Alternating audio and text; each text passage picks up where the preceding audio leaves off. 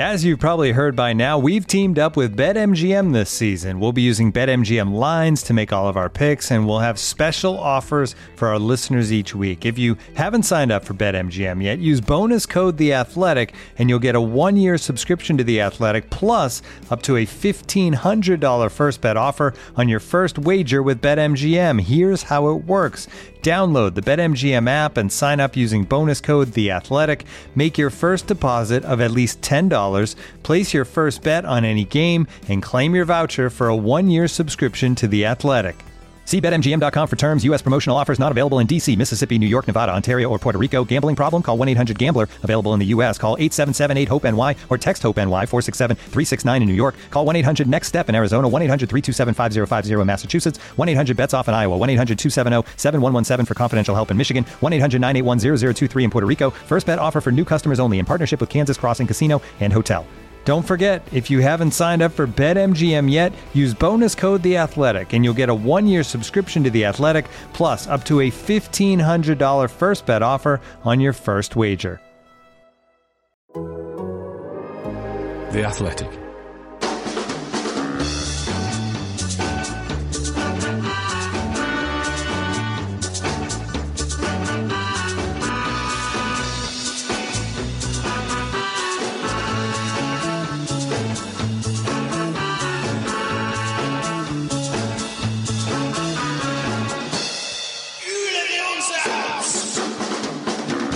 Hello and welcome to From the Rookery End. Yeah, it's a podcast all about a life following Watford Football Club, brought to you by The Athletic.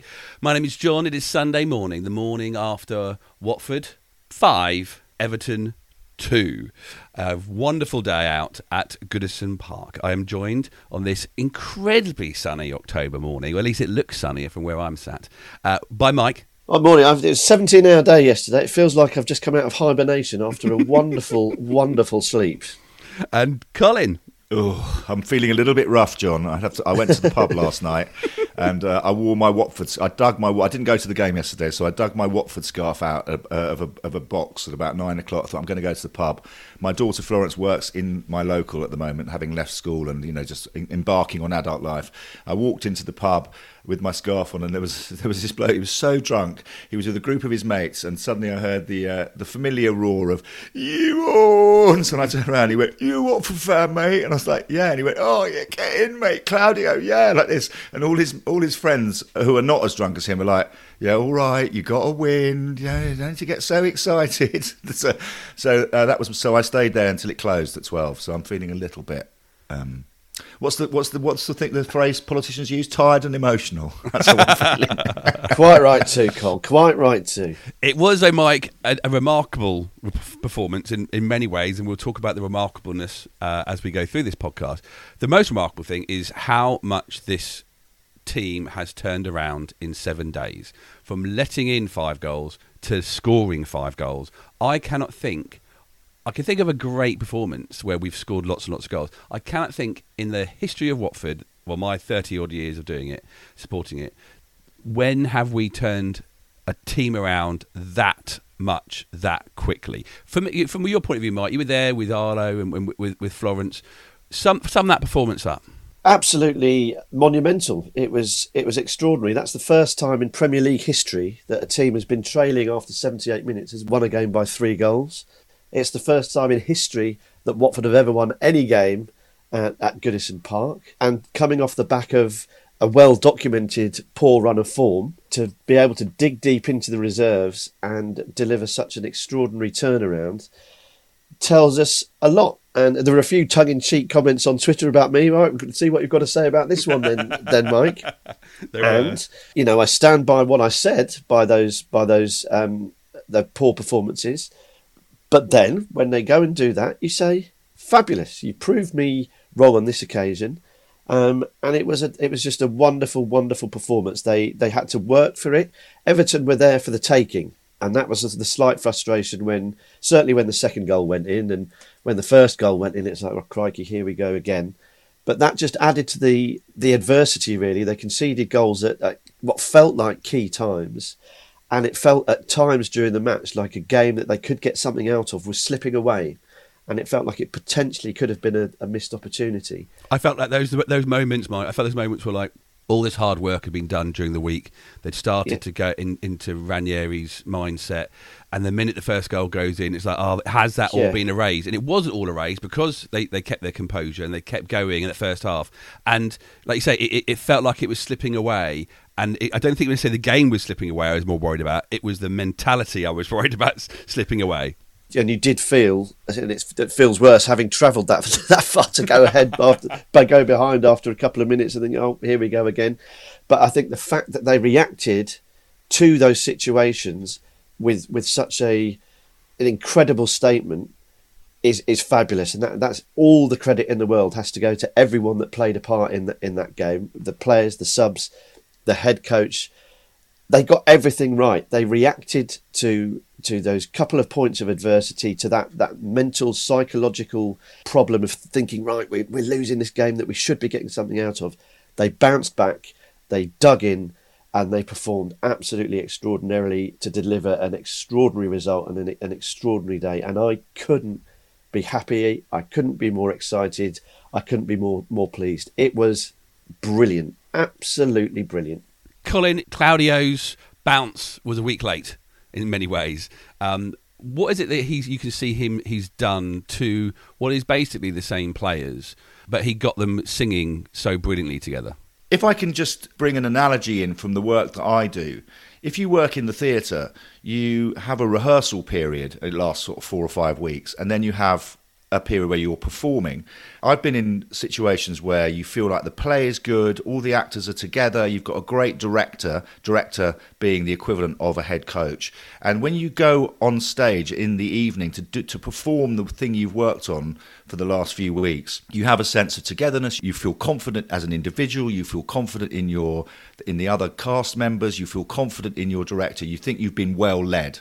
And I've also been in the opposite situation where it doesn't go well, the director isn't really giving you clear instructions, you feel there's a there's a something's not quite right. And when you step on the stage in the evening to, to actually perform the play in the same way that players step onto a pitch to actually play the match, you feel nervous, you don't feel confident, you're not entirely sure about what it is you're supposed to be doing. What Claudio has done in that in the week that has just gone is that he's made those players believe in the work that they've done Monday to Friday.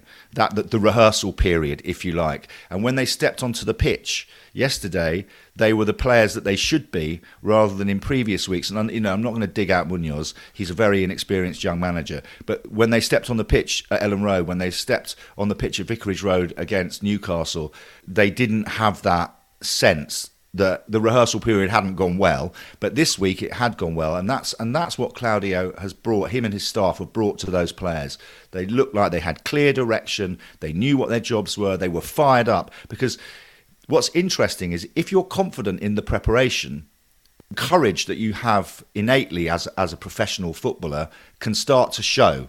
You, the dynamism, your legs, you feel lighter, you feel fitter. You're like, there's my mate there. He's doing what we worked on in training. I'm in the right position. I'm between the posts. Uh, if you're talking about Josh King, even the back line, you know, they moved uh, more fluidly together, and it's just all the things that you need to win a football match can suddenly can suddenly be available to you. But when you've had a bad week's preparation and you're not sure and you don't know and you feel nervous and self-conscious and you're and all the fear comes up, a good you can say why is that player not playing well? He's a really good player. What's wrong with him? And it's it's all because of the preparation. And then a week later, because the preparation has been good, you go, oh, there he is. And he, they're playing. They played with such courage yesterday. They were quicker. They were more focused. They just they just looked like they'd grown a foot in stature, and it, they were the miles and miles apart from those games that you you mentioned there, Colin. And the analogy is a good one. They looked like they came out, and courage is a really really good probably way of, of describing it because they just looked at it and they haven't looked at it previously. And I think that that's right. I think that comes into having a week of good preparation, probably having a week of criticism stinging in their ears from from all corners. They will have known that their performances up until this point haven't been good enough. But perhaps more importantly than that, and I think the point is a good one, they've got an experienced head coach in there who knows how he wants them to set up, knows how to get the best out of good players because there are good players amongst this squad. And they went out there yesterday and they battled and they harried and they got stuck in. They were quick, incisive, focused. Even like when I mentioned earlier, getting the negative bits out of the way earlier, we were up against it when we conceded goals at bad times. It didn't phase them, and I think that feeds into everything Colin has just said. That they had a good week at work, and they went in, they stood on, they got onto the stage um, for the matinee performance, and it and the, and they and they played a blinder. The lot, the lot of them, they all they, they all had things to do yesterday, and, and there's been players that have been much maligned. The two things that really impressed me was I know we've already spoken about it, the reaction to going behind. Let's not forget we went behind twice in that game, not just once. We went behind twice. Once after three minutes, which, as you say, John, can just tear up the week's work in a in a split second. You know. Um, and you think, oh well, that's it. It's all nonsense. But they didn't do that. They stuck together. They got the equaliser quite quickly, which of course is important. But then to go behind uh, in the second half to an, uh, an old boy, you know, in front of his new home crowd, kissing his badge, could really rip the heart out of you as a team. But it didn't. And not only did it not, it seemed to galvanise them. But what was interesting about the performance, I thought, particularly in the first half, and I was watching it um, on my laptop, and then I had the BT Goals game, uh, Goals show on, at half time, there was a kind of little bit of a kind of weird atmosphere around our game because I think it was Anton Ferdinand was, was watching our game specifically. And he was saying, you know, to be fair, Watford are the better side. They've been the better yeah. side in the first half. They, they, they seem to be pressing. They they they seem to have a kind of like an understanding with each other. He said he said Everton look a bit rocky here. They look a bit shaky, and the crowd uh, were were not happy. You could you could you could feel it through the laptop. The sort of tension in the Goodison crowd. You could feel that it was a bit creaky. So the Richarlison goal was a bit of a papering over the cracks. Like okay okay we're back we're back we've scored a goal. We're probably going to beat Watford. But then they just literally. fell apart. So the thing I wanted to say about Ranieri, just to finish off my point about him, is that when they go into training tomorrow morning, they will look at him differently. So they've had a week with him where they're like, yeah, everything he's saying is making sense, but they've delivered this extraordinary performance, scored all these goals. When they come back to work on Monday and he stands up and says, Well done, lads, right, now we've got a week's work before we play Southampton, they will all be listening more intently to him. They will be paying attention to everything he says and his staff because they have he and his staff have turned them from donkeys into heroes because they must have all felt terrible after that Liverpool game, and yet somehow he's managed to give them back their dignity, their their belief in themselves, their belief in each other. And when when they go into work on Monday and they sit there in a team meeting, they will be looking at him in a completely different way after that result than they did, you know, when they when he first turned up. And I think that is a really positive thing going forward you both told a brilliant story there of, of a, a well polished together team, but you don't win five two. You don't, you don't score five with a good team. you win a game with a good team. It takes a special player to lift you up. Michael, we've seen some great centre forwards play for Watford over the years. Joshua King, and remember, he's Joshua now, he's at Watford. He was Joshua when he was at Bournemouth. Joshua King played just like all all his three goals were different. They showed a, a range of goals being scored by a centre forward, not like a, a, a centre forward who has to always run and use his speed to score goals. There was every moment. There was the goal poacher at the back post. There was the controlled moment under pressure, and then there was the the final one of a brilliant drag back. You know, again under pressure, but his performance was was I can't think the last player to do a performance. Was it Ighalo? Just phenomenal. Yeah, I think I've been an advocate for. I'm going to proud. I'm going to claim it. I've said I've, I've liked the look of Joshua King. You've hinted at it, Michael. Season. At best, you think he, he, he said, "Oh, it no, could he be claim there." That. If he can happened. claim that, John. He has. Whoa. He stood in the cold and said, "Josh King looks like a player to me." I've heard him say it. He looked. He has looked like a number nine, and yesterday he. It, I I haven't got the superlatives to, to explain to you what it was like to see that performance in uh, in person. It was consummate. It was complete. It was brutal. It was brilliant, and it was just a wonderful, wonderful thing to see a number nine in a Watford jersey turning in that sort of performance, where effectively from minute one to minute ninety-five or whatever it was, he ground Everton into the dirt he gave them no chance, no rest at any point in the game. He was harrying, he was working, um, he was everywhere.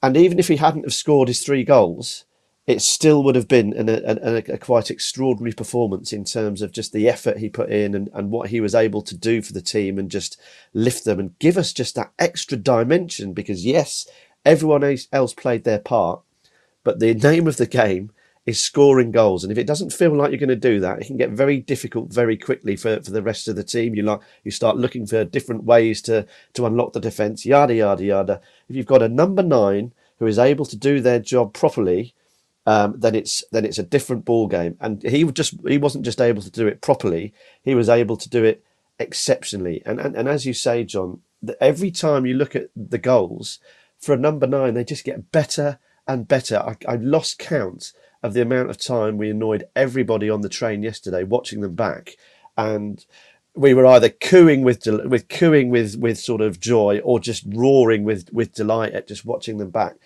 The touches, the finishing, the composure, and all that off the back of just a an absolutely all action display where it was a complete performance from from from Joshua King and I'm, uh, uh, uh, running out of words but to watch it live was was a, was a privilege he he gave Everton not a chance he was quite simply brilliant I think what's interesting about him John is that one, we, people forget what an experienced Premier League player he is. All those seasons, five seasons at, at Bournemouth.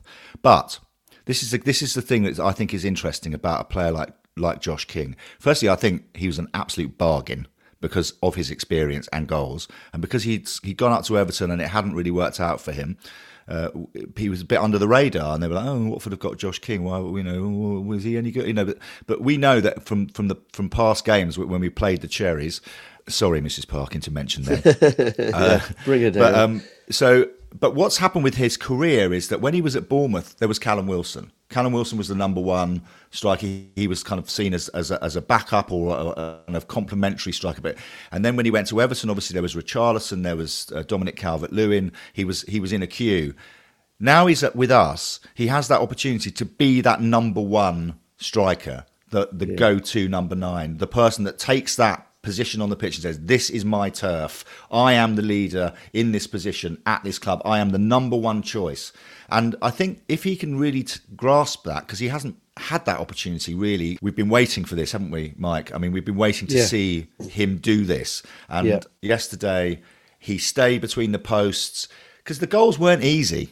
They weren't no, absolutely not. Good I lord, mean, no. The first, I mean... the, the, the ball was driven at him across the pitch. He caught it on his left foot and he knocked it in with his right foot, and he did it in the blink of an eye. And a split yeah. second later, the defender was going to cover, and he and he beat Pickford, who is, let's face it, the best goalkeeper in the country, probably one of the top three goalkeepers in the country. He re- very rarely lets goals in because he's such a good goalkeeper. He made a brilliant save, by the way, to a Josh King, which would have been a, quite a, a, one of the easier chances. He made a brilliant save. This time, the ball comes flying across. He grabs it, he drops it down, bang, it's in, and before anyone's got a chance really to react. And so there was just something about him, and it and it had an effect, had a ripple effect on the other players, the other attacking players, be it Cucho, be it uh, Sarr. You know, it's like, and then when Pedro came on and Dennis came on, they were at the party. It was like we've got a lad here. If we get it to him, he can he can make this goal for himself. It doesn't have to be put on a plate.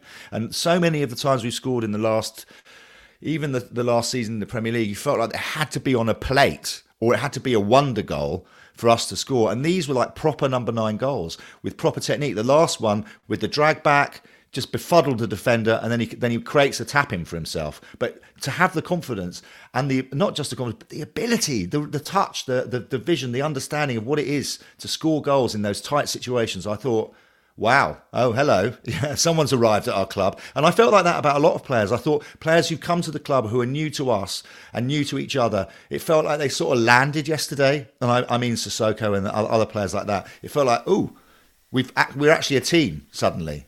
And so this result could have really big ramifications. Also, it, it could be a one off and, and not to be negative, but I remember we beat Liverpool 3 0, and, and six days later we went to Palace and, and lost 1 0, and we were awful. So, you know, there's a lot Colin, still, even I'm not going to say that today. not today. even I'm not going there. But someone's got Colin, to, right? Someone's got to. well, it ain't going to be me. You know. but what I would say is, Colin, I think you're absolutely right to reiterate the quality of King's three goals. His overall performance was was sensational, and obviously a striker's on there to score goals. I think there'll be a lot of criticism for Everton's defence, perhaps in the media outside uh, outside Watford. And, and, and, if you have a cursory glance at the, the goals, you might think Everton's defence was all sixes and sevens, which to a degree they were. But uh, before we move on, I do think we have to reiterate just how good those those three goals were. The, the equaliser came from a set piece. He was alive. He stayed on side and, and was able to, to, to, to slot. Yeah, just is good enough though, right? And it and it, and it ended yeah, up in the absolutely. back of the net, one all, game on. He did what he had to do. He was alive. He was alert. Got it in. The second goal was was a real thing of beauty. The ball over the Pedro's controlled sort of scoop over his shoulder um, to to set Dennis away down the right. A lovely ball in from Dennis. There was still an awful lot of work for King to do. The way he cushioned it, that first touch, and then the finish, ice running through his veins, just absolutely brilliant. And then his his third, Watford's Watford's fourth. Yeah, Everton made a mess of it, but he he got the ball quite close to, to goal, and he had to sort of do something to to to line it up to make the chance as easy as it was. He took his time, showed composure, because uh, at that stage, three two with with minutes left on the exactly. clock. Exactly. Anything can anything can happen. They're going to Everton are going to kitchen sink it, but he he was he, the, the, the touch, the composure, uh, send the defenders to a different postcode, back of the net before before you know what's going on, and the game is safe. The game is won. Different goals, but the but the skill and the composure required to, to, to deliver them, and it was was was a thing of beauty. So that on top of his overall performance. Was, was just magic, but those three goals were, were three great, great goals, and I think it's worth, as Watford supporters, it's really worth saving them because Colin, you're right. It does feel like, oh, where, where were the goals going to come from? And now we have hope that we've got someone who can who can carve out a decent goal. We've we've said it so often with players before.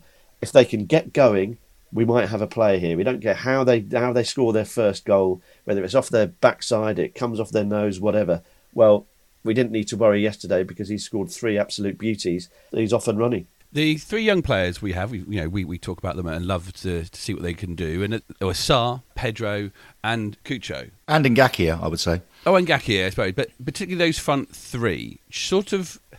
Sarr didn't have a very good game, and he was taken off. And you could say that the game lifted when he was taken off. That's a good thing for me because hopefully it's a bit of a wake up for him. But actually, it showed that our great play wasn't as dependent on him. We weren't dependent on, on him. I know we've spoken about Claudio Ranieri and his impact on the on the side. That double sub, Sarr off, Dennis on, Tufan off, and Pedro on, was a was a br- incredibly brave substitution, because substituting substituting Ismaila Sarr doesn't happen very often and it, that was that sub was ready to go before they scored. So he was already planning it. He was already looking forward and and looking to to change the game.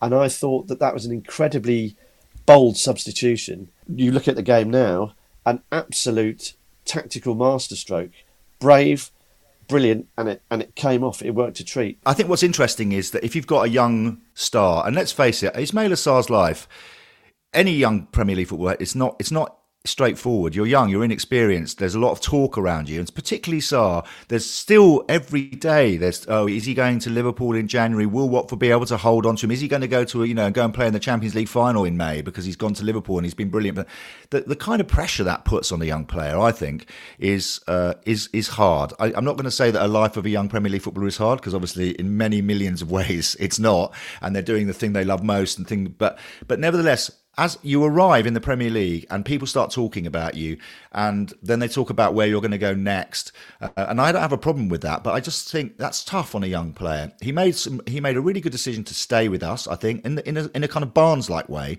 Um, who, uh, let's not forget, was with us for six seasons before he went to Liverpool. He's decided to stay and play in the Championship. He decided to stay and play in the Premier League with us. So we have to give him and his team, the people around him, his family, his agents, so on, we have to give them a lot of credit for that. But what was happening was that everything was, everyone, when you went to see Watford, everyone just looked at Sarr. That was it.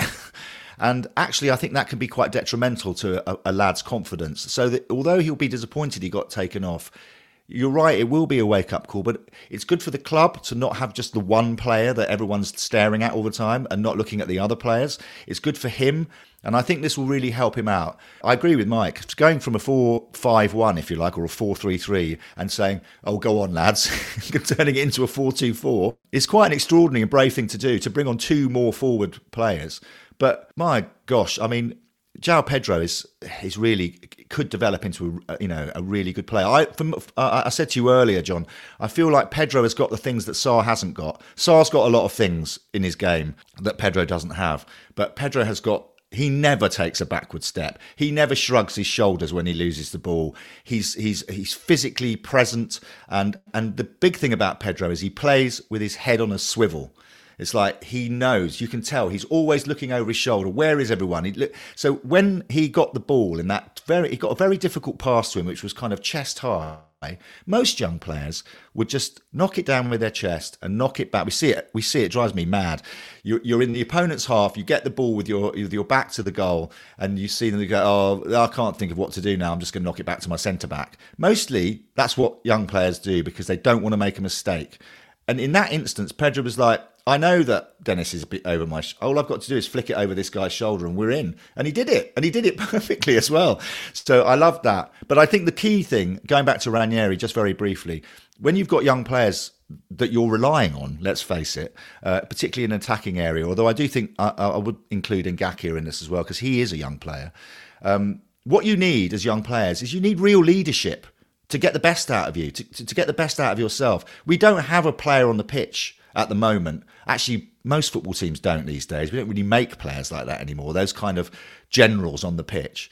Um, but what you need, there needs to be leadership somewhere. And it looks to me as if one of the things that Ranieri's been able to bring, particularly to the youngsters, being able to reassure the more experienced players, like you're in safe hands now, don't worry, you're not going to look silly. But with the young players, I think he's brought that leadership that arm around the shoulder, that I want you to do this. Don't worry about anything else. Take all that noise out of your head. Do this for me. And and we saw it with Kucka. I thought Kucka had a much better overall performance than he has had in the little cameos we've seen. He's also strong, powerful, wants the ball, doesn't take any nonsense from anybody. You know, and and to see these these three, four young players starting to rise, their level starting to rise in this game. And I know it's only only one game, but I just thought that was exciting. Kucka deserves a lot of credit, and I think if we're talking about the Ranieri effect, apart from perhaps um, Joshua King, I thought the one man who it was really evident in was was Cucho Hernandez. He looked, you know, I was getting to the stage. Like, oh, I'm not really sure what he is, what he brings brings to the side. But yesterday he was he was dynamic. He used his strength, as you say. Carly's got that you know that big backside that he just gets there first. And there's a couple of times when the ball was bouncing around in in midfield, whether it's a misplaced pass or a heavy first touch or a or it broken loose from a tackle.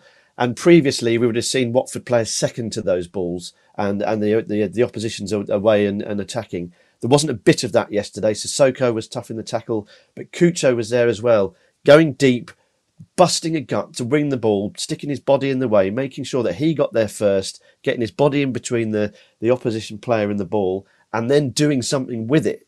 Um, and I just thought he's the confidence that he seemed to have yesterday was was like nothing we'd seen before from him really, apart from that flash in the in the Villa game, and you could see he was trying to shape himself to do similar things yesterday to get that ball so he could to could have have that shot. But just being able to see that, just just being able to see that he's got the confidence and the understanding from other players to try and get him into those situations. I thought he was he was great yesterday. He was it was really pleasing to see him re-energized. And I think just a, just another point on on Sarr. I think we we we tend to be sort of a little bit sort of oh he didn't have a great game yesterday or because we're so excited about him and we know what he can we, can, we can do for us. And I think there was a, a moment yesterday when I was incredibly frustrated where we broke and we had two on one and Joshua King had made a superb run and, and Sarr just had to slip him in and instead he went for a, a difficult shot from distance. And I felt you you need to be better than that if you're going to be if you're going to get that move and you need to make better decisions however what we know about Ismaila Sarr is I think that he's focused he's determined and I think he knows what he needs to do to get where he needs to be and I think perhaps as we've all said that substitution it worked for Watford brilliantly yesterday a brilliant move from Ranieri. But how often has Ismaila Sarr been substituted for Watford? I, I don't know if he has. So for it to happen is is an interesting thing, and I don't think he'll take it. I don't think he'll take it to heart. There's a lot of talk about, or oh, when he walks down the tunnel, he looks a bit dour and upset. That's just his. That's just how he is. He's just that's how he holds himself. There's nothing wrong with that. I don't think he's sulking or, or in a mood. I think what he'll he will want to do is he'll take himself away and look right. How can I learn? How can I improve on my game? How can I improve my decision making to make sure that I get where I want to be in the game? And I, I have confidence he'll he'll do that. And again, it comes back to perhaps the experience and the wisdom of Claudio Ranieri of dealing with younger players uh, and and older players and just different situations that that will help. And because we're going to need the best from all these guys. Colin alluded to it earlier. We can't afford for yesterday to be a one-off. We have to build on it, and we have to make sure that our players play as close to their potential as possible week in week out if we're going to stay in the in the division. And it and it felt like a lot of them took a step up yesterday. But yeah, I, I think a special mention for Cucho, who I think really, really did look great yesterday. And uh, you know, Sarr plays his part. He he asks questions of the defence, even if he's not on the ball. They know what they have to worry about. Um, so let's not be. I know we're not being down on him, but I think he's he's some player, and I, I, I'm impressed with his character, and I think we'll see him get better and better as the as the season goes on. So just plenty to be excited about. It was, yeah, I'm going to say it again. It was it was a privilege to be there, and just a joy to see this Watford team turn in what, to, frankly, was an unexpected um, result, unexpected performance. Perhaps a, a, a, a necessary result, but the, but the performance was just was just magic. There's no, there's no two ways about it. Looking for an assist with your credit card, but can't get a hold of anyone? Luckily, with 24 7 US based live customer service from Discover, everyone has the option to talk to a real person anytime, day or night. Yep, you heard that right. You can talk to a real human in customer service at any time. Sounds like a real game changer if you ask us. Make the right call and get the service you deserve with Discover. Limitations apply. See terms at discover.com/slash credit card. And now, two pigeons bemoaning the fact you can stream DirecTV satellite free. DirecTV gives you access to apps like Netflix and live sports right next to each other. I don't get it. Let me put it in pigeon terms. It's like that one amazing dumpster with the old fruit and cardboard all in one place. How am I supposed to keep up with illustrative metaphors when you are making me so hungry? Get live TV and streaming apps together without a satellite. Visit DirecTV.com. Requires high-speed internet-connected Gemini device and separate paid subscription to watch Netflix on DirecTV. Terms and restrictions apply. And now, two pigeons bemoaning the fact you can stream DirecTV satellite free. DirecTV gives you access to apps like Netflix and live sports right next to each other. I don't get it. Let me put it in pigeon terms. It's like that one amazing dumpster with the old fruit and cardboard all in one place. How am I supposed to keep up with illustrative metaphors when you are making me so hungry? Get live TV and streaming apps together without a satellite. Visit DirecTV.com. Requires high-speed internet-connected Gemini device and separate paid subscription to watch Netflix on DirecTV. Terms and restrictions apply. With threats to our nation waiting around every corner, adaptability is more important than ever. When conditions change without notice, quick strategic thinking is crucial. And with obstacles consistently impending, determination is essential in overcoming them. It's this willingness, decisiveness, and resilience that sets Marines apart. With our fighting spirit, we don't just fight battles, we win them. Marines are the constant our nation counts on to fight the unknown. And through adaptable problem solving, we do just that. Learn more at marines.com. From the Rookery End, a podcast about life following Watford FC. So this podcast from the Rookery End, you know, how long we've been doing it for these days? You know, it's, it's about us. It's about us sitting and chatting and sharing our lives as Watford fans. And we're basically a bunch of blokes who became Watford fans or cemented ourselves as Watford fans during the first Graham Taylor era. We will never be able to, to get all the views of every Watford fan going, but hopefully we do a good job covering most of the bases. But we want to sort of try and make sure that we are giving uh, a voice uh, and start to understand how other Watford fans feel and approach football.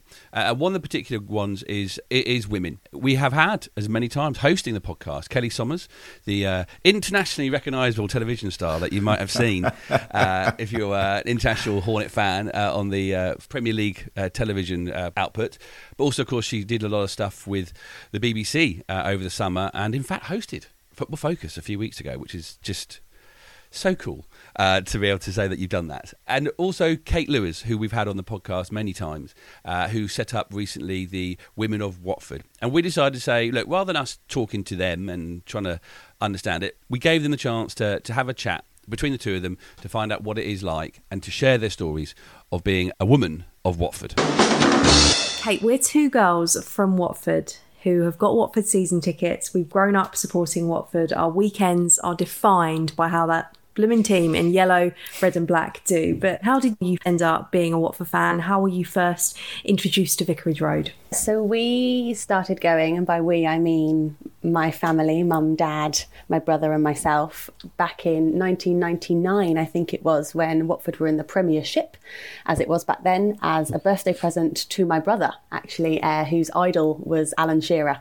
My family were kind of hooked from that point. We went to see a few more games that season and then became members and then subsequent season ticket holders. The way the story goes, I think, if you're my mum, my dad, or my brother, was they were hooked and they were really passionate and they were really, really excited. For me, I was nine years old and not all that excited about it, but I was also nine. And so the conversation of me just going straight home after dancing on a Saturday morning wasn't really one to be had.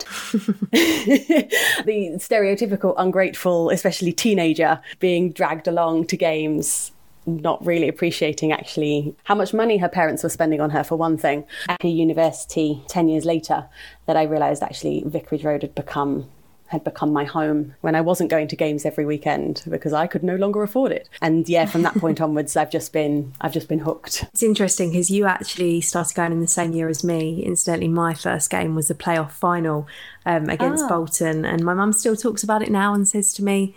If we hadn't won that game, I wonder if I'd have been as hooked. But I was immediately hooked by the colour, the Mm. excitement, and everything. Everything about it. I wasn't allowed a season ticket in that Premiership season, but when my granddad passed away, I got the ticket. For me, I have the same sense of association with Vicarage Road, and when I went to uni as well, that was when I really realised how much I missed it. Mm. That was home to me. I grew up in a family where I don't see my dad, and I always went with my mum.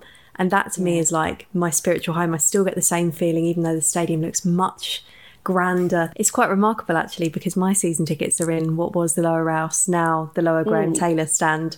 So our journeys I think have been quite similar. Um, the difference being you went with your whole family, I went with my mum. How do you Yeah. view for me going to football has always been a thing since I was eight years old. I when I went to that first game. I went with my mum. It was never not a thing. My mum had gone, my nan had gone. It's kind of gone through the the, the family.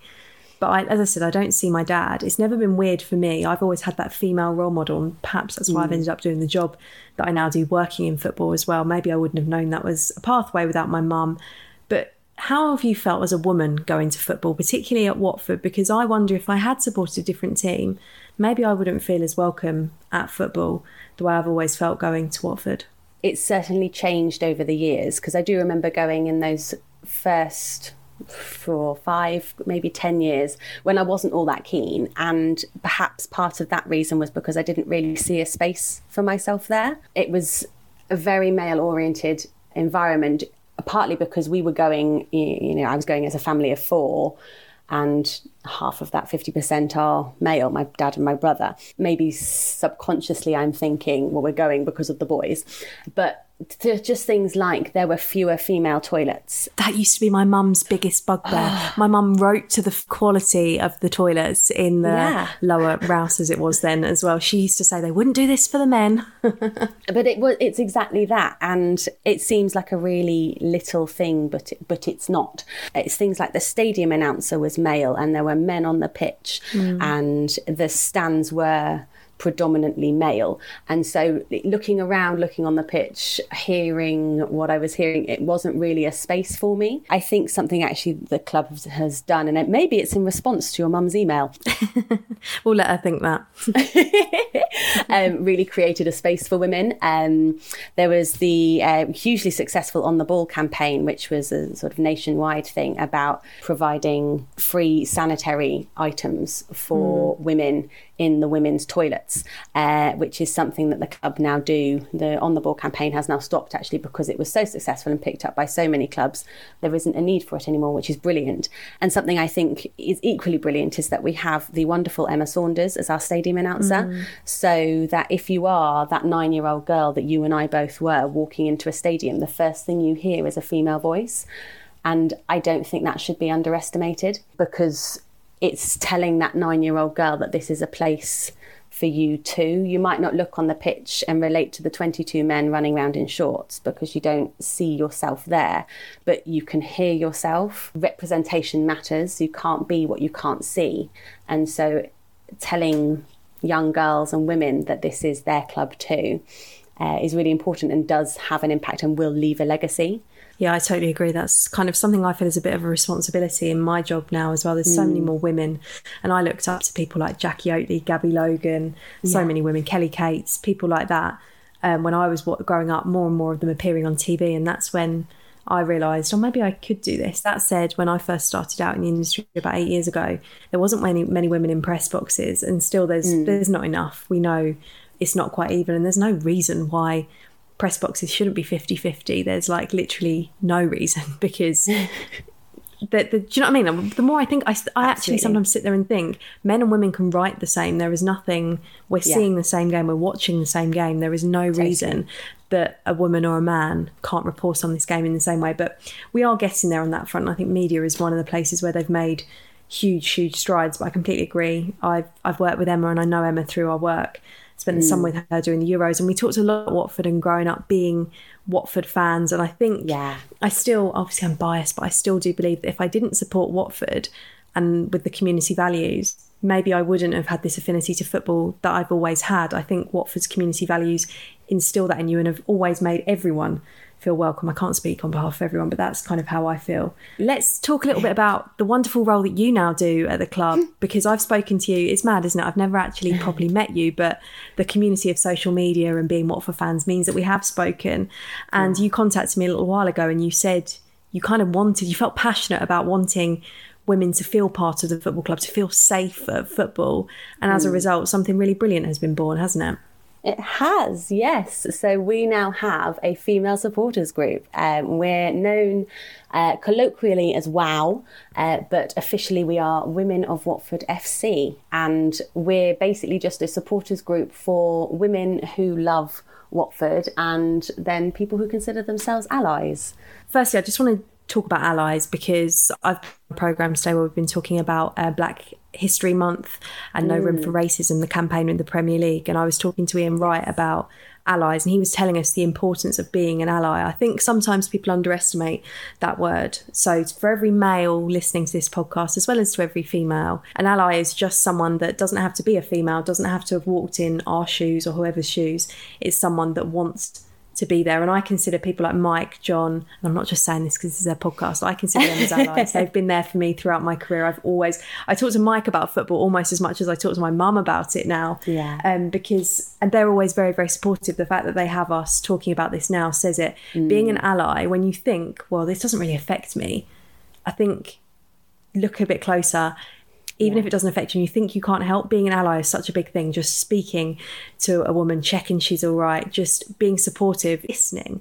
I think with some of the dreadful things that have happened in society in Mm. recent weeks recent years has really highlighted the importance and has maybe made people think and other men i know think what can i do to make a difference Tell me a little bit about what the club have done and how the club wanted to help because the club could have easily just done something, kind of paid lip service to it, but they've really taken on board what you've said. Tell us how this whole group has come about and how responsive the club have been. This idea, I suppose, was initially planted uh, way, way back in March this year. I was on Hive Live with two other female fans for uh, International Women's Day, and Mm. we were talking about what it's like to be a female fan, and it was that weird line where you want to keep something positive because progress has been made but I was very aware that, that there is still progress that needs to be made, that there are still things to do. Uh, and one of the questions I was asked was, How do you feel as a female fan going to away games? And in all honesty, I don't feel safe. I won't go to an away game by myself. It really is as simple I as did it. I did it pre-COVID Oh, when we were in the done. Premier League, and I went. I've, I've had to do it quite a few times because it's the only way, and it's often night games after work when I go. Mm. Um, and I don't think I would do it again. I say I wouldn't do it again because I'm very like I won't be defeated. I go to football all the time on my own Yeah. through work. But when I go through work, I get a car parking space nearby. I Mhm. get a lounge I can go and wait in after. So I probably will do it again because I'm defiant. But it's not an enjoyable experience outside. Well, it's debatable whether the 90 minutes, depending on how Watford have done it, whether that's enjoyable. But either side of it is never enjoyable. Yeah. I don't think on the whole I feel the fear. It's the am I going to get back to my car okay? Am I going Mm. to get not even getting there safely. The thing I find in the last game, I won't say which club it was. It was when we were in the Premier League. I went to a game and we'd lost, and it was horrible, the horrible way we'd lost. And I had to walk quite a distance back to my car. And then I hid my shirt and I put my hood hood over me to try and hide that I was a girl and just wanted to get back. And I was just all of the chants that you can imagine. Drunk blokes Yeah. coming up to me, and I was like, "This, why is this allowed to happen?" I'm quite outspoken. If someone says something to me, I will turn around and say, "That's not right." But in that environment, when there's groups of 20, 30 fans coming up to you, and you're in the minority, it's it's horrible, and you can do nothing. No, you're not going to win. It's as simple as that. You just are made to feel like an easy target. And there is something in physically, I'm fairly slender and I'm not particularly short, but I'm not tall either. And so you just know that if something were to happen, you're not going to be able, you're not physically strong enough to fight that off. Um, so yeah, so that got me thinking, and I don't speak for all women here at all. I I know there are a number of women who do go to away games by themselves, and I take my hat my hat off to them. So that was just thinking back to March, a fairly heavy week to be a woman for one that was sandwiched by International Women's Day and Mother's Day. um, We had a really really heavy week because. Uh, partly because of the Sarah Everard uh, disappearance and then what turned out to be her murder, which was really hard. And we, I say we, women, were generally sharing our stories online. And that was really important, but again, a really difficult read because every single woman had something to say. That was what it was. It was relatable. When people, I, Yeah. I saw a couple of people on social media saying, "Why is it hard? Why are you all suffering?" As if Mm. there's an accusation of being dramatic about it. A, when you haven't walked in those shoes, you don't understand. That's what I've realised. Unless you've walked in the shoes, please, please don't try and pretend you pretend you. Yeah, that week was really tough, wasn't it? And I saw a lot of people on social media suggesting there was an element of being dramatic or just wanting to jump on it. I, I don't know why anyone would what was scary about that is every single woman I spoke to in person on social media, we could all relate. We'd all been involved in a part of that. Obviously, not the horrific ending that poor Sarah had, hmm. but we'd all had the fear of walking home. We'd all walked. We'd all thought we weren't going to make it home. Everyone. And that is a chilling feeling. That is a horrible feeling. We've all got a right to make it home. And it's when you realise that could have that could have been any of us. And it just it just brought it very, very close to home, didn't it? Yeah, and it really did. And actually, just as a side note to that, what frustrates me about people challenging it is that society has somehow turned women's anger into overreacting and hysteria. You never hear a man being accused of being hysterical, but if women get angry, we're hysterical. It's a stereotype, sort of- isn't it? It really is. It's the, it's the female stereotype. A man, if a man gets angry, they're just showing passion or enthusiasm for their subject. If, if a woman gets angry, they're just over the top, dramatic, irrational. But yeah, there's there's stereotypes. I'm not saying everyone uses that of women and men. I know not every man says that about women, but that's the Mm. general thing. And social media brings out the worst in people, and I, I saw that a lot that week. Yeah, and it, it really does. Um, and yes, like you say, it's not every man. Um, but one of the things that the Sarah Everard case really brought home was it's we don't know which ones. Um, and that is why actually we go back to allies and the importance of an ally. Uh, so that we know that there are people Mm. and there are men on our side. I guess the fire was burning deep, deep down inside me of just how can we change this? Is there something we can do, especially following on from the fact that the club wanted to have this conversation? The club asked me that question. And so surely they're going to be interested in continuing this conversation. Um, and so I got back in touch with Dave Messenger, the at the time supporter liaison officer, um, and I just have to absolutely shout out this man and just uh, put him on a pedestal for a moment, I suppose, Yeah, because a legend. he is a legend and he just gets it. Yeah, again, you're talking about allies. He is one. He won't pretend to know any, ev- know everything, but he will listen and he will advise with his with the world of his expertise especially within football. So what we decided to do with all the sort of ideas that were coming forward because I've fast tracked a little bit, but I did put out a Twitter thread which was featured on this podcast, um, which did receive a lot of responses and actually a lot of responses from men of saying, How can we help? Is there maybe a walking buddies scheme that we could do? Mm. Could we carpool together? All these kinds of ideas. And so, again, took those ideas put them to Dave, and we decided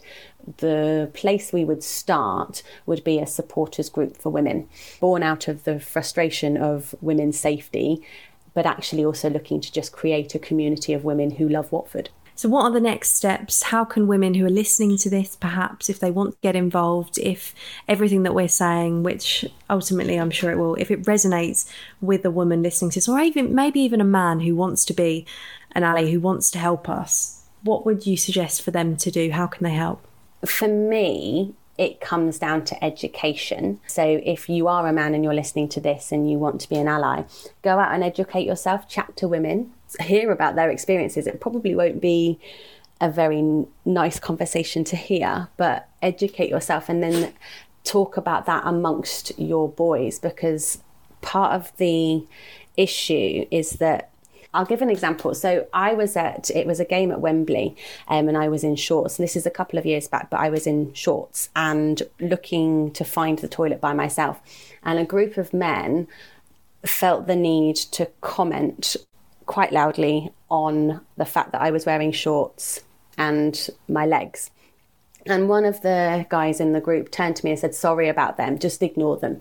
They don't know what they're doing. And it's like, that guy there he clearly recognizes that the uh, the laddish behavior that he has seen is a problem, is problematic, um, but he's he's apologizing on behalf of them when really what he needs to be doing is challenging his friends and saying why do you think that's okay? This lady's on her own uh, quite clearly a young woman. So do you not think that's intimidating? Like calling out your boys which is a really really hard thing to do mm. um, and quite scary. I you can imagine, you know, I if I need to challenge my girlfriends, it's it, it is a hard thing to do. But if it's the right thing to do, if you want to consider yourself an ally, then it kind of it's got to be done. So education, and then join WOW. We're open to all women and men alike. We've had some uh, dads come up and say, you know, is this is this a place for me? And I could I come along to games with WOW with my daughters? And of course you can, because like I said earlier, you can't be what you can't see. So if you've got daughters who are coming to the football and with a big group of women, that's just another thing there telling them that yes this is a place mm. for me and oh there are lots of women who love football yeah. and i've only seen my dad love football before but now oh my gosh there's lots of ladies here and like this is really cool just get to know what WOW's about, I suppose. So I guess if people want to get involved with WOW, the best way would be to contact you on social media. Would that be correct, or is there a club email address? What's what's the best way forward? Um, so we've got a Facebook group, um, which if you just search "Women of Watford FC," uh, on Facebook will come up. We're a private group, so you do have to request to join. And we're on Twitter, which is at Wow Watford FC. Uh, and then if you'd like to just know a little bit more and have a chat with us, we've got an email address uh, because we do have a mailing list. So we send out a newsletter once a month. Uh, which is women of Watford FC, which is all one word, at gmail.com. Uh, always happy to chat always happy to introduce people to other members. And the facebook group in particular is a really a really nice place to be. It's people writing in there saying hi i'm off to this game by myself. Does anybody fancy going for a drink before the game? Um, we have a social event coming up at the end of october um, which we're organising on there. And just lots of really the community element that because i one thing I do appreciate is that actually women's safety isn't a burning passion uh, for everyone. Not everyone wants to do something about it, but for those people, there is the community element of things, and it's mm. That maybe they're more passionate about giving women more of a voice within the club. And so you can find those like minded people within the group and people sharing their stories. So I would really recommend the Facebook group to people. It's a really nice place to be. No, it sounds brilliant. And Kate is that little girl that went first through the turnstiles at Vicarage Road when I was eight years old. Feels a long time ago now. What and certainly aged me during that time. And now I'm obviously the girl that watches it from a slightly different viewpoint a lot of the time, but I still try and go back in my season ticket when I can. The thought that this will encourage more little Kates, little Kellys to come through. Mm. Because ultimately, football is the same. It's what I go back to with the press box. We all see football, we all see it slightly differently. Some people get angry about football, some people get emotional. We all watch it slightly differently, but ultimately, all watch the game. And as Watford fans, we're all there cheering those 11 plus the substitutes on the pitch week in, week out. And if it's another way that we can feel better and feel safe at football, we all deserve to feel safe and be able to go to football and enjoy it then this to me is a brilliant initiative um, and something that I will definitely take up. I won't be going to any more, where possible, away games on my own and going through those, walking through those horrible streets on my own. And if if this can help one more girl not be able to do that, then for me that is brilliant. But as you said, it's all about community, which is such a big thing at Watford. So well done. I think it's Thank a you. brilliant initiative. Um, so thank you on behalf of all the women and the male allies as well for pushing this through. Um, and taking another step to ensure everyone can enjoy being a Watford fan, even though you can't affect what happens on the pitch. A Watford FC podcast brought to you by The Athletic. This is from the Rookery End. So, Mike, that whole what our job is, and this isn't just for for women f- football fans. This is, is is everybody to be that friend and to be that advocate for them. Yeah, and and I think that's that's the most important thing I think to to take from that. There's a, a lot to unpack from from the conversation. I'm really grateful to uh, Kate and Kelly for being so open and, and honest about their feelings because that's not necessarily easy. They mentioned how the, the reaction from men can effectively be an overreaction, and and you get those people saying, "Well, it's not all men, is it? Don't tar us all with the same brush." And it's that must be so tiring um, when you're the ones experiencing these these issues and these problems to be told, "Oh, it's not all men." It, and it doesn't have to be. So it's brave to stick your head above the parapet and, and be honest about what, what life is actually actually like. So I'm, I'm grateful and I, f- I feel educated um, every time I, I, I listen to people talk on the on the subject. And I, what I found perhaps most upsetting was Kate's sort of anecdote about when she was on her own at Wembley and got sort of accosted by, by a group of blokes who were coming up with a load of load of nonsense and unpleasantness towards her. What the ultimate message was as as blokes, we need to educate ourselves as to what life is like if you're if you're a, a football match and how it can make you feel, how how actions and activity can make you feel, and so listen to what it's like. Listen to what life is actually life like as a woman going to a, to a football match. Understand it, and then act accordingly, because it's not difficult not to be unpleasant, or it shouldn't be, because that's ultimately what you're doing. A laddie culture, over exuberance, or having a few too many beers, or the, the, the, the adrenaline pumping after after you've seen Watford win for, away at Everton, for example, does not excuse poor behaviour. And I think Kate's point listen to the experiences of the girls you know. Take time to speak to daughters, wives, partners, friends, mums, grandmothers, whoever the, the women are in your life. Talk to them, listen to them, and understand what life is actually like. Colin, you, you, you, you your experience as- as a Watford fan, you were, were brought to Watford by your mum, and you now Yeah. bring both your teenage daughters to Yeah. games. So th- this this is something that's very clear for you. Yeah, it's interesting. When I started going with my mum, it, I caught the very end of that kind of 1950s, 60s culture at football.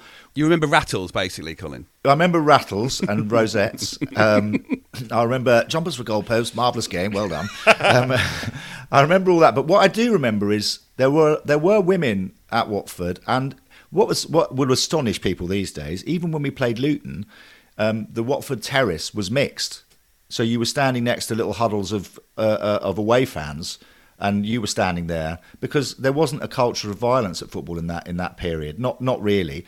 And so my mum felt very comfortable taking uh, her six-year-old boy to a football match with uh, her friend across the road, who was also bringing her son or coming on her own because her son wanted to go off because he was older than me, and so on. So th- th- women did, you know, there were there were lots of those um, of, of, of sort of middle-aged women. You didn't see many girls. It was mostly the boys were being taken, and they were taken by their mums or their dads, and then lots of sort of young men.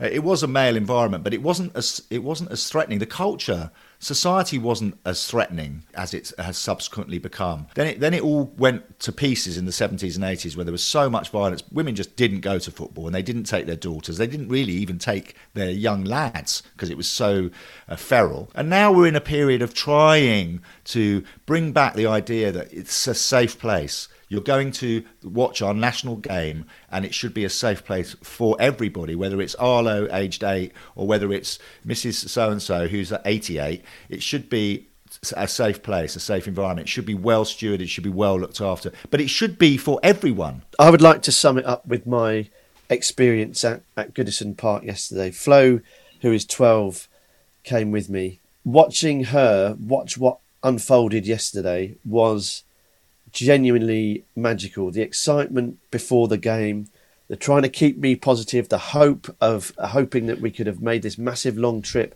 and see Watford win, and then against all expectations for that actually to transpire.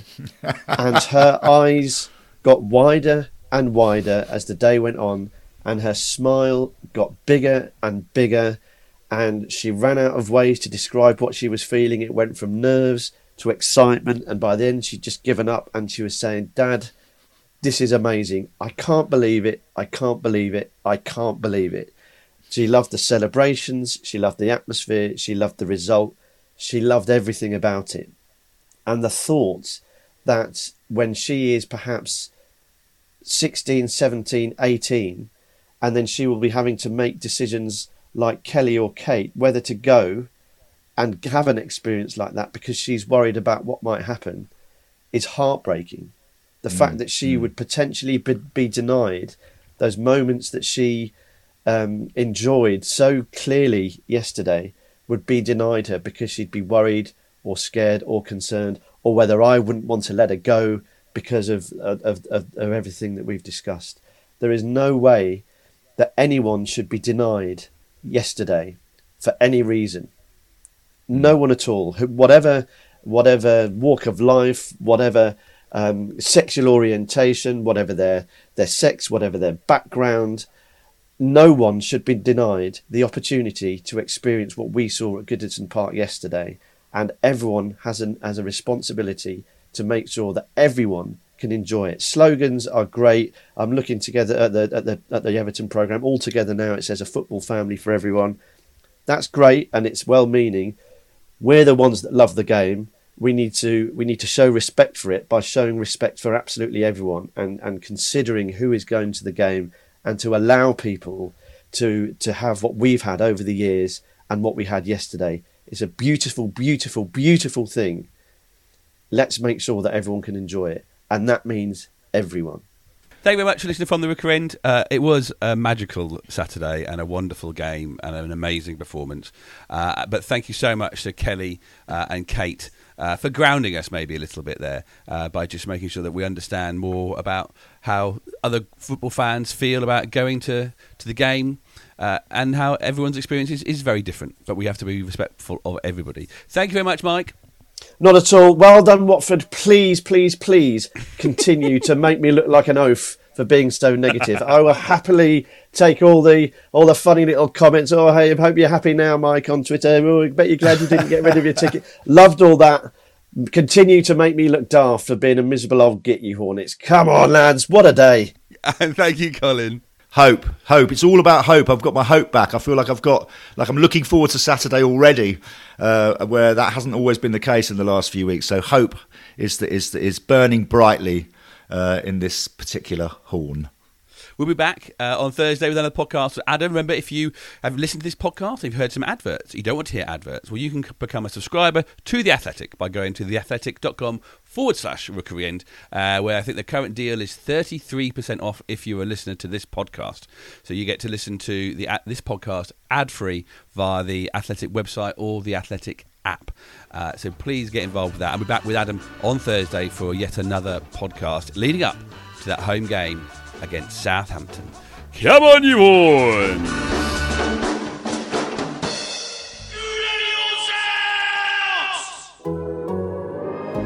The Athletic.